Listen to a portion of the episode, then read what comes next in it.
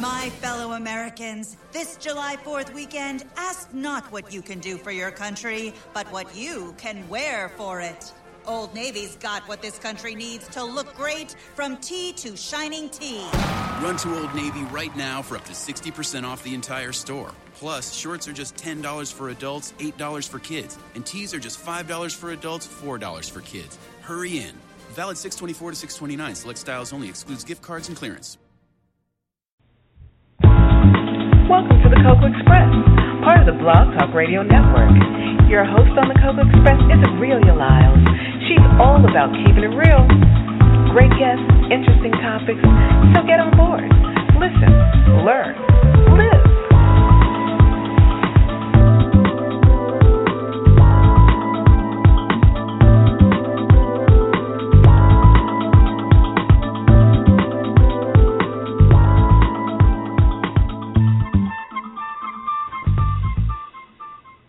Good evening and welcome to the Cocoa Express Show Network. Good afternoon. Uh, it is September 20th and it's the third Saturday of the month, so it's time for Paradigm Shifters with Steve Duncanson and Marilyn Ocasio. Please sit back, enjoy, and learn. Paradigm Shifters Principles for Life and Success, hosted by motivationalist Steve Duncanson. Start framing your tomorrows today. Hello, everyone, and welcome to another edition of Paradigm Shifters Principles for Life and Success. I'm your host, Steve Duncanson, and it is my pleasure to be able to be here with you today on this 20th day of June 2015. you know why I'm saying that? If you're listening to the you're listening to the announcement, uh, is rushing us through to September. So we are in uh, June 2015, and uh, we are happy indeed to be able to be here. I would also like to welcome my co-host Marilyn Ocasio on. Marilyn, how are you? Hello, I'm doing well. Thank you. How are you? Excellent, doing real well, doing good. Uh, uh, glad to have you on. Glad to have you on the line today, and uh, for us to be able to have some some dialogue. You know, uh, I, I'm definitely, uh, you know, clearly. I sound a bit upbeat today. I sound a little upbeat, right? I mean, I mean, I, I mean, I generally try to sound that way anyway. I mean, geez, motivational speaker, right? Motivational teacher. If I don't, if I'm not motivated, how you motivate anybody else, right?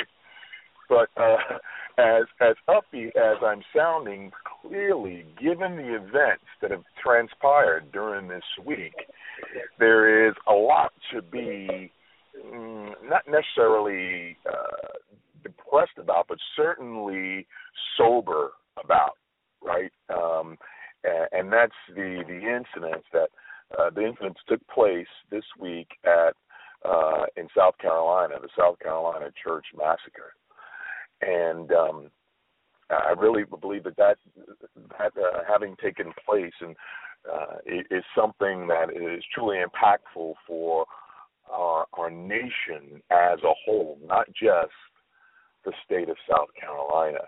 And so there just there are a couple of things I, just want to bring put that on the table for some discussion and dialogue today.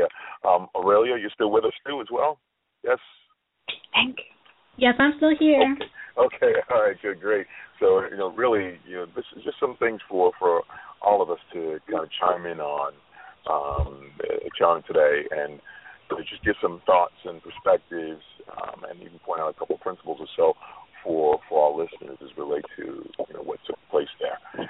You know, um, and interestingly enough, this week, um, one of the places that I spoke at was. Uh, um, John Jay College, which of course I have an affinity for in my alma mater, and um, the theme of the the conference, so that's the training that, that was there was a day of, of, of training, was diversity and leadership.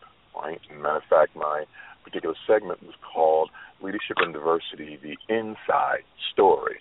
Uh, it's not about secrets, but about understanding that leadership comes from the inside out even as we talked about, you know, that, and, and that was the topic of discussion, the keynote speaker for the luncheon was a, uh, a woman.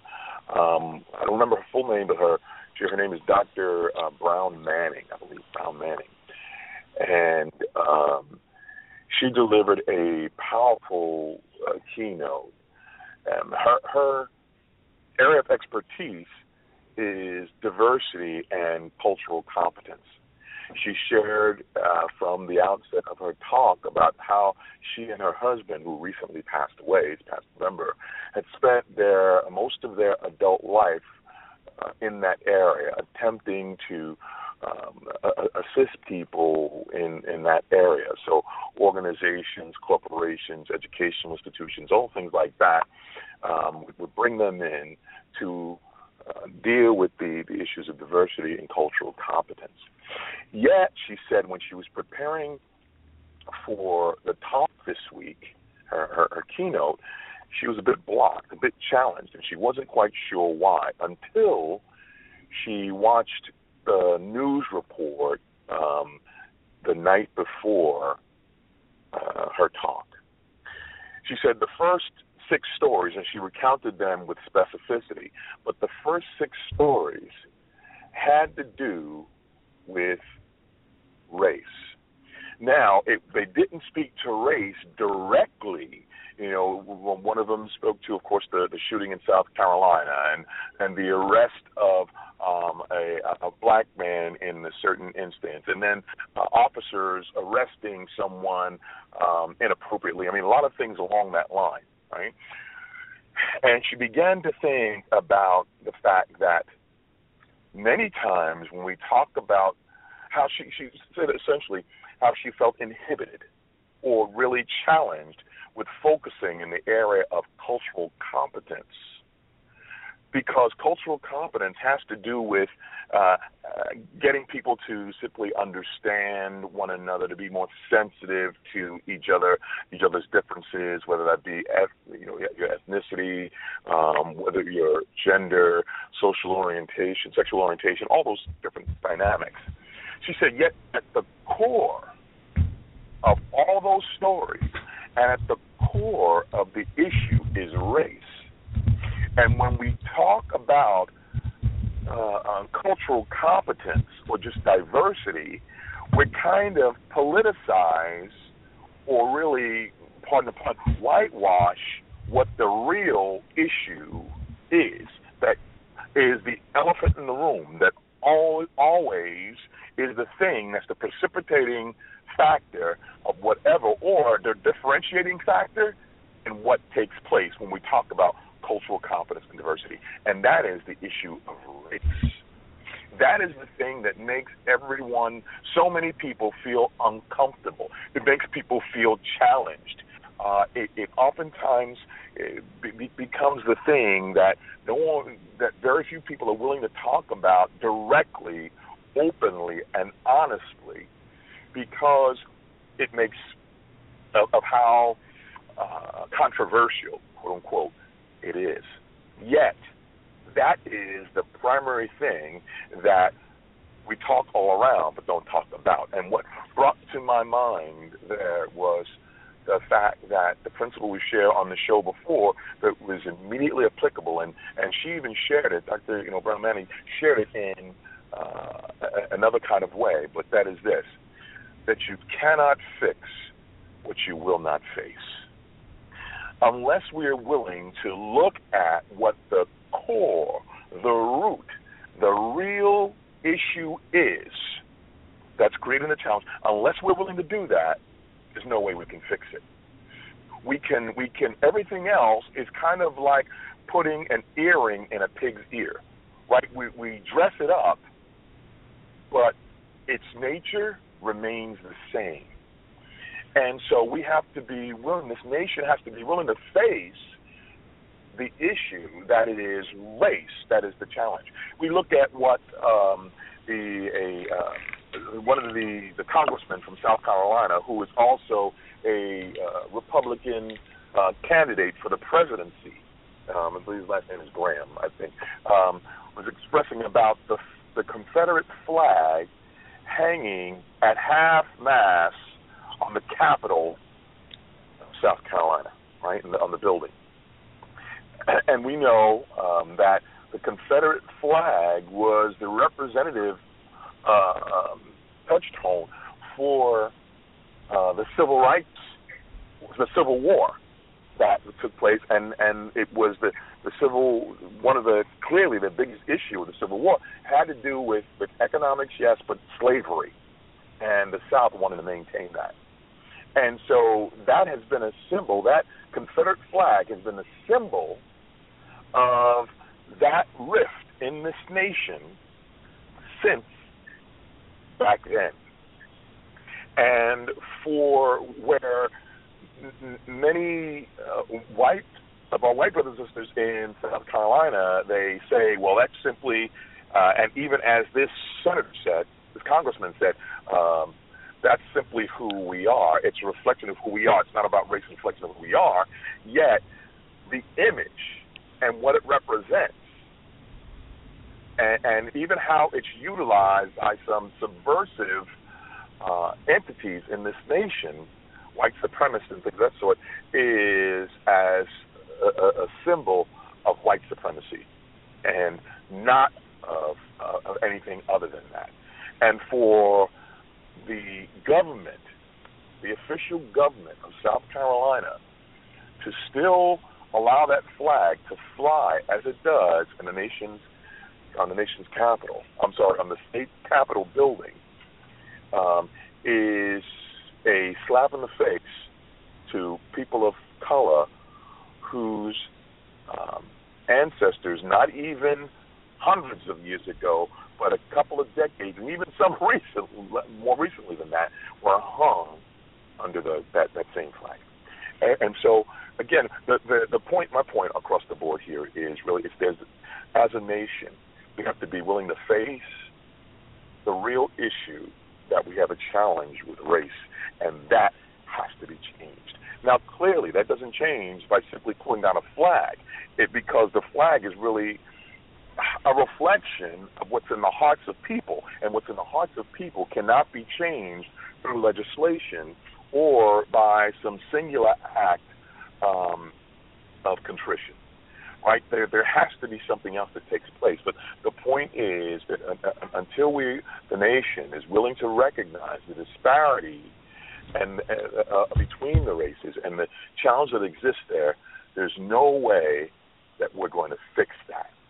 And so, yeah, you just I know I've been talking here for almost like six minutes, right? So, but I do want to get some feedback from either callers on the line or, of course, both you, uh, Aurelia and Marilyn, your thoughts on, on what I've mentioned to this point. I've got more, but I definitely want to give you an opportunity. Please, if you would. Um, I'll chime yeah. in. Uh, I'll say having well, my family on my mother's side, they're all from South Carolina, and having heard the stories from my grandmother who would tell me the different things that would go on in that particular side of the country uh, for me it's a matter of lack of education because we all know that our educational system has not prepared us for anything in regards to what the contributions of the African American society has brought forth to this country. So mm-hmm. that lends people to believe that we have no significance when in fact that is the complete and total opposite. Now, if we took the time to properly educate people in regards to our to history, not our history, but history in general, a lot of this stuff would be dispelled. Mm-hmm. Well, I, though, though, and if I may, I, I believe that, that education may be a part of it. Yet, when we consider the many of the, the, the individuals who are taking a side, not who have committed the crimes, because that, that individual, Dylann Roof, you know, that, that committed the, the, the, the massacre, the shooting, uh, clearly one may question his educational background. Yet there are people who are highly educated who consciously, intellectually, intentionally still hold what they hold regarding people of color. And they have some semblance of, of, of history and the people of color's uh, contribution to this nation. And I do yeah. want to, you know, certainly there's white, black, right? But uh, we we know that that it, it goes beyond simply black to to people of color in general.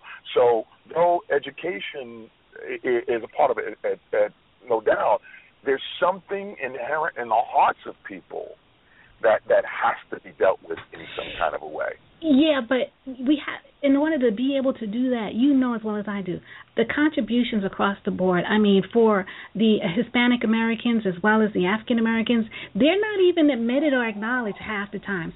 But what I'm saying to you is, we have, in order to really get to the root of everything, we have to go back a couple of hundred years, maybe a thousand years or so, and that's where it all starts. And where we are now, we're in a a, a, a pickle, so to speak, and it, it, it's it's the most difficult thing to try to understand and to experience, to witness, to feel, to to be exposed to, and it's just so many. Com- it's so complex, and for me, it, it it it's frightening in some ways, and in some ways, it's very saddening because my heart breaks every time I look on you know on on Facebook and see all the different stories and having to watch this whole situation play out the way it did. I don't know, Steve. Maybe you have an answer, Marilyn. Maybe you have an answer. Okay, so I this is a very complex situation, and it is very frightening. And I agree with you, really. I agree with you, Steve, and you know, with the education. And unfortunately, there's a lot, like Steve said, you know, there's a lot of people that are educated, but there's a lot of tools and that, that they're not learning, that we're not learning in school. And I want to I want to mention something um, that Nelson Mandela uh, said, and he said, "No one is born hating another person because of the color of his skin or his background or his religion. People must learn to hate, and if they can learn to hate, they can taught to love. For love comes more naturally to the human heart than its opposite. So you know, people are, learning to hate. This is something that is learned that has to be unlearned, and that's that's the that's the source right there. It's, it's love, and people are not loving. Like, where's all this coming from? And it's you know, it's things that that are not being taught. They're not being taught in home. They're not being taught in school, and it's it's really unfortunate and very sad. Um, and like I said, this is a very complex situation, and, there, and there's so much to it. And please, and I want you to, to take it from here. I just wanted to mention that from Nelson Mandela. My, my apologies, everyone. My okay. apologies for the, uh, you know, I'm, I'm obviously out in the uh, out in the streets, all these uh, sirens going by, so my apologies. Uh, I missed that last part of what you what you expressed there, Marilyn. You okay, said that uh, the issue is love. Um, I'm gonna I'm gonna read the I'm gonna say this one more time. Nelson Mandela said, No one is born hating another person because of the color of his skin or his background or his religion. People must learn to hate. And if they can learn to hate, they can they can be taught to love, for love comes more naturally to the human heart than its opposite. And this uh, is a quote from Nelson Mandela. And like like you said, it's you know there's there's education you know but life experience is the the that's that's the that's the root. It's the life experience that that we're having and that we're learning. And you know what is it that we're learning that has to be unlearned? What is it that has to be taught in the schools and to be instilled in the children you know from from from from very young? Like where is all this hatred coming from? Like what is the root of it? And this is what we have to ask ourselves. And what can we do? You know what is it that that what is it that we can what we can contribute that we can teach that we can give um, so that we can um, you know start start making a difference and start uh, ch- changing these um, you know unfortunate um, situations? You know what and, and clearly there's no way whether it be um, you know, clearly our, our ability to be able to come up with an answer for this is, is extremely limited. I mean, it, it's right, a question exactly. that's been debated by the most mm-hmm. intelligent minds, you know, many intelligent minds over many over many years, and and clearly it's not something that we will come to resolve with uh, right. in a 30 minute program. However, mm-hmm. you know, and, and, and what you're mentioning about love being necessary and, and, and hate is something that's taught, it's more natural to love, and all those things are, are true, and there's, there's no argument whatsoever. And I think that certainly is part of the solution. Yet, I, I also think about um, I, I, I watched the video this morning and I posted it mm-hmm. on my Facebook page, and uh, hopefully, you know, folks take the opportunity to go there and, and take a look. Right, but um, it was another congressman from South Carolina, an African American gentleman who was delivering a talk, and he actually referred us to um, Dr. Martin Luther King's letter that he wrote many years ago. Uh, of course, the one entitled "Letter from Birmingham jail, right? And um, and and, and just in recounting uh, a portion of this, right? You know, he said so from Birmingham jail, where he was imprisoned as a participant in a nonviolent demonstration against segregation. Dr. Martin Luther King Jr. wrote in longhand the letter which follows. It was his response to a public statement of concern and religious leaders of the South. Dr. King, um, okay, right. So, and and um, just move forward here a little bit. While confined here in Birmingham City Jail, I came across your recent statement calling our present activities unwise and untimely. Seldom, if ever, do I pause to answer criticism of my work and ideas. If I sought to answer all the criticisms that crossed my desk, my secretaries would be engaged in little else in the course of the day, and I would have no time for constructive work. But since I feel that you are men of genuine good will, and your criticisms are sincerely set forth, I would like to answer your statement in what I hope would be patient and reasonable terms. Right? So, my point regarding that is these are individuals, religious leaders, eight religious leaders of the South, who, um, to, and, and though we know, you know, that religion was also used to support slavery as much as it was used to denounce it, right? So it was, it all had to do with the heart of the individual. But what Dr. King was expressing here is is his belief and um, allowing for the fact that, that these men were men of goodwill and uh, that they had good hearts. In other words, that it allegedly wasn't love at the issue here right? And they were expressing that you know that his uh, efforts there in Birmingham with regard to desegregation uh, and voting, right, would uh, were, were unwise because it precipitated violence and untimely. A little bit later on in this letter, Dr. King expresses how time is neutral it's there's neither a, a good time or or a, a bad time. The, the, the time is is utilized based on um, individuals, right? And when is the when is it the right time to to do the right thing, right? Uh, or when is it the wrong time to do the right thing? It, it's time is it, when things are necessary is the time to act and and the point ultimately being made was that certainly there are a lot of things that that need to come to the fore. As we agreed here, there you know there's there's love, there's education, there's all those things are necessary. But the ultimate thing in our short time that we want to be able to so to to uh, bring forward to our listeners is number one, we cannot fix what we will not face. We got to be willing to call it what it is, face what it is, and then do whatever is necessary among the many things that need to happen for it to be dealt with, right?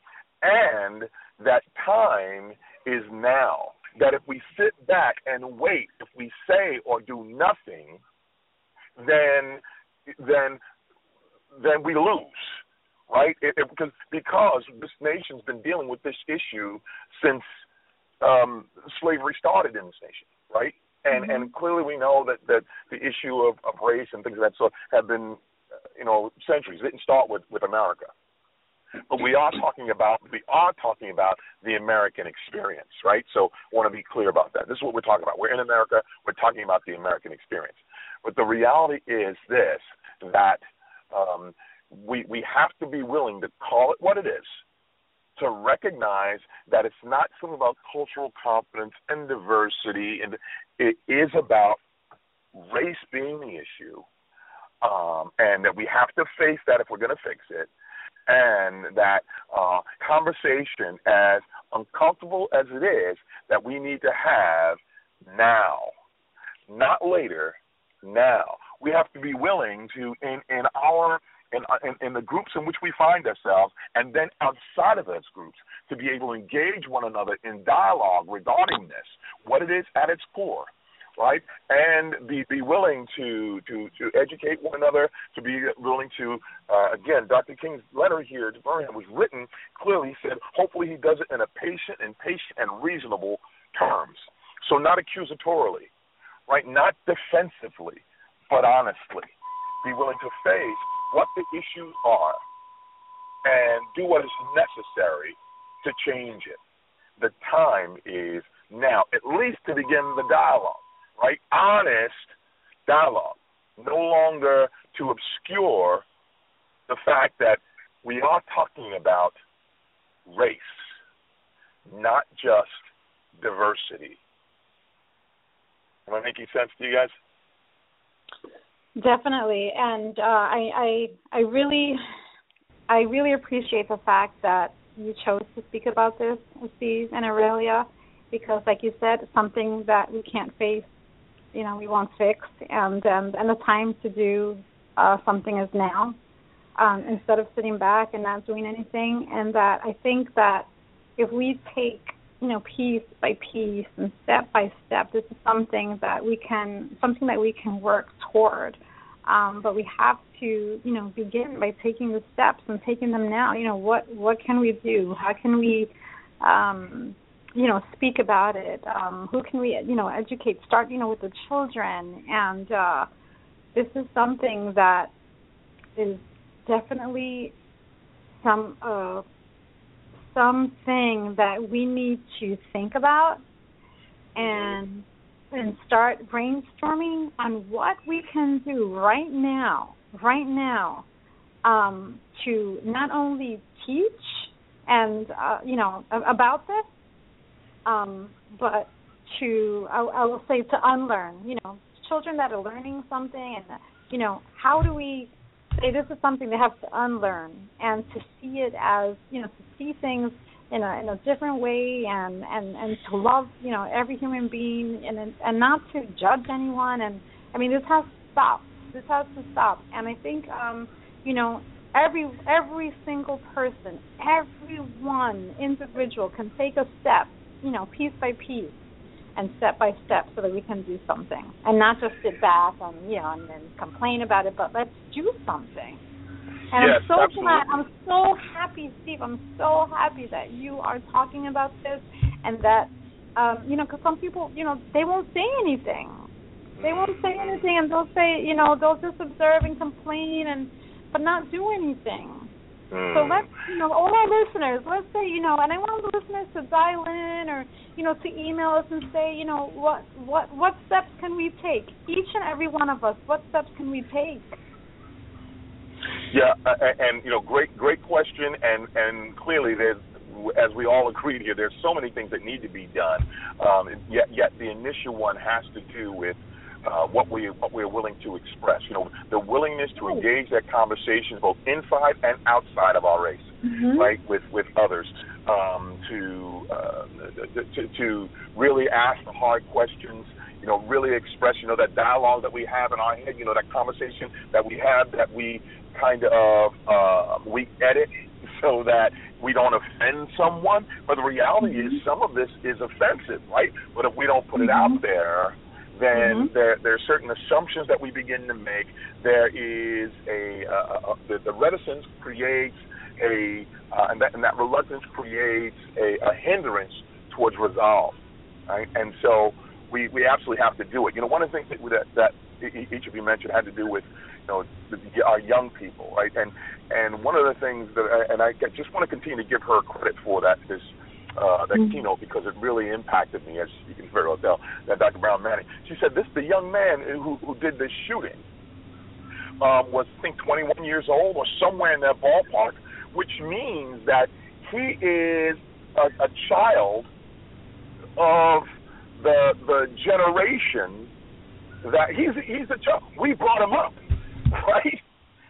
Those Mhm. of us who are still kind of around the periphery of this have raised a child, you know, that that that young man, that that child. He came out of that generation. Uh, In other words, she called it the generation that we hoped for, where things would be different.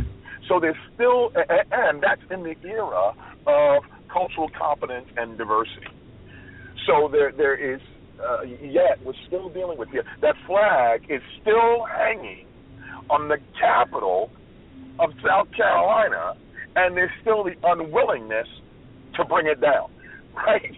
Uh, and not fully admitting what that means, what it represents, right? And and so uh, uh, until we're, we're willing to take steps Like, and, and some will be small steps. You know, because here's one might say, well, pull down the flag won't really change the hearts of the people. We get it, but like you said, Marilyn, we're taking some steps. We're doing something towards it by admitting what the real challenge, what the real issue is, and and so ultimately, uh, you know, we've you've heard me share before on this program about that that I, I'd rather see a sermon than hear one any day, right? I'd rather one will walk with me than merely tell the way. The eye is a better pupil and more willing than the ear. Fine words can be confusing, but example is always clear. And so for us to set the example, to initiate the dialogue, to uh, not wait for quote unquote the right time because the right time has passed. The only time that we have is right now. No mm-hmm. opportunity waits. And now, we Steve, need to take, take some steps. I yes, wanted to share this I'm one sorry. thing with you. Oh, It's. Aurelia. Um, um, W.E.B. Du Bois wrote in one of his books, he did like a, little- a story about a, a man who bought a house. And um, he bought a house, and it was covered by a mountain. And his goal, his mission was for one day the sun to shine on his house. Everyone thought that he was completely insane because they knew you cannot do anything to a mountain. If the mountain is there, it's going to be there. But he kept digging and digging and digging, and he continued to dig and dig. His wife thought he was crazy. Everyone thought he was crazy. He kept digging and digging and digging and digging and digging through this mountain, through this mountain, and he kept digging on into old age. He continued to dig. When he passed away, his son started to dig and kept digging and digging till eventually the sun did shine on his house. So that's to say that we have to set the example. We have to start by by example, like you said, and we can't expect. Maybe we won't see it in our lifetime, but as long as we planted the seed and we started to show the example and know that the example is being set and being repeated by us, one day, someday, things will change. Uh, and, and I would certainly want to affirm that because it is the need for consistent action. Let me also add to that, you know, what one something that um, Dr. Stephen Covey expressed in a in, in another context, but it's applicable nonetheless. It, and it had to be talking about the ladder of success, individual clattering a ladder of success, right? And, and and taking action and moving towards something and doing something, right? And when they climbed the ladder, they realized when they got to the top of the ladder, they realized that it was against the wrong wall right? Um, and so, though we can take action, we have to be clear on what we're taking action towards, right? That and and again, what we simply wanted to get across in this uh, time being up here today, right, is this is that it's not just about diversity or, or about cultural competence. It's about race. Let's deal with that. Let's face it. Um, let's call it what it is, and take direct action towards it now. Everyone, uh, each of you, uh, those of you, you know, Marilyn and Aurelia, really appreciate your your feedback on this and uh, your your dialogue, and, and I know that each of you are going to continue to, to move forward in the action, and we encourage all of you, our listeners, to do the same and to challenge those with whom you are close to do the same thing of, of all the races because we know what has made America the nation and what what had put us at the forefront had to do with the, all of us coming together towards a common goal. Let's do that again without masks, but in reality, one nation, under God, indivisible, with liberty and justice for all of us. I'm Steve Duncanson thank you so, so much for listening, and we look forward to talking to you again on another Paradigm Shifters Principles for Life and Success. Thanks for listening. God bless. That's our show for today. So until next time, keep it real, listen, learn, and live. With Lucky Land slots, you can get lucky just about anywhere. Dearly beloved, we are gathered here today to. Has anyone seen the bride and groom?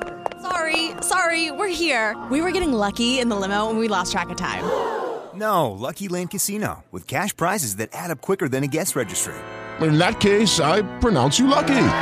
Play for free at LuckyLandSlots.com. Daily bonuses are waiting. No purchase necessary. Void where prohibited by law. 18 plus. Terms and conditions apply. See website for details.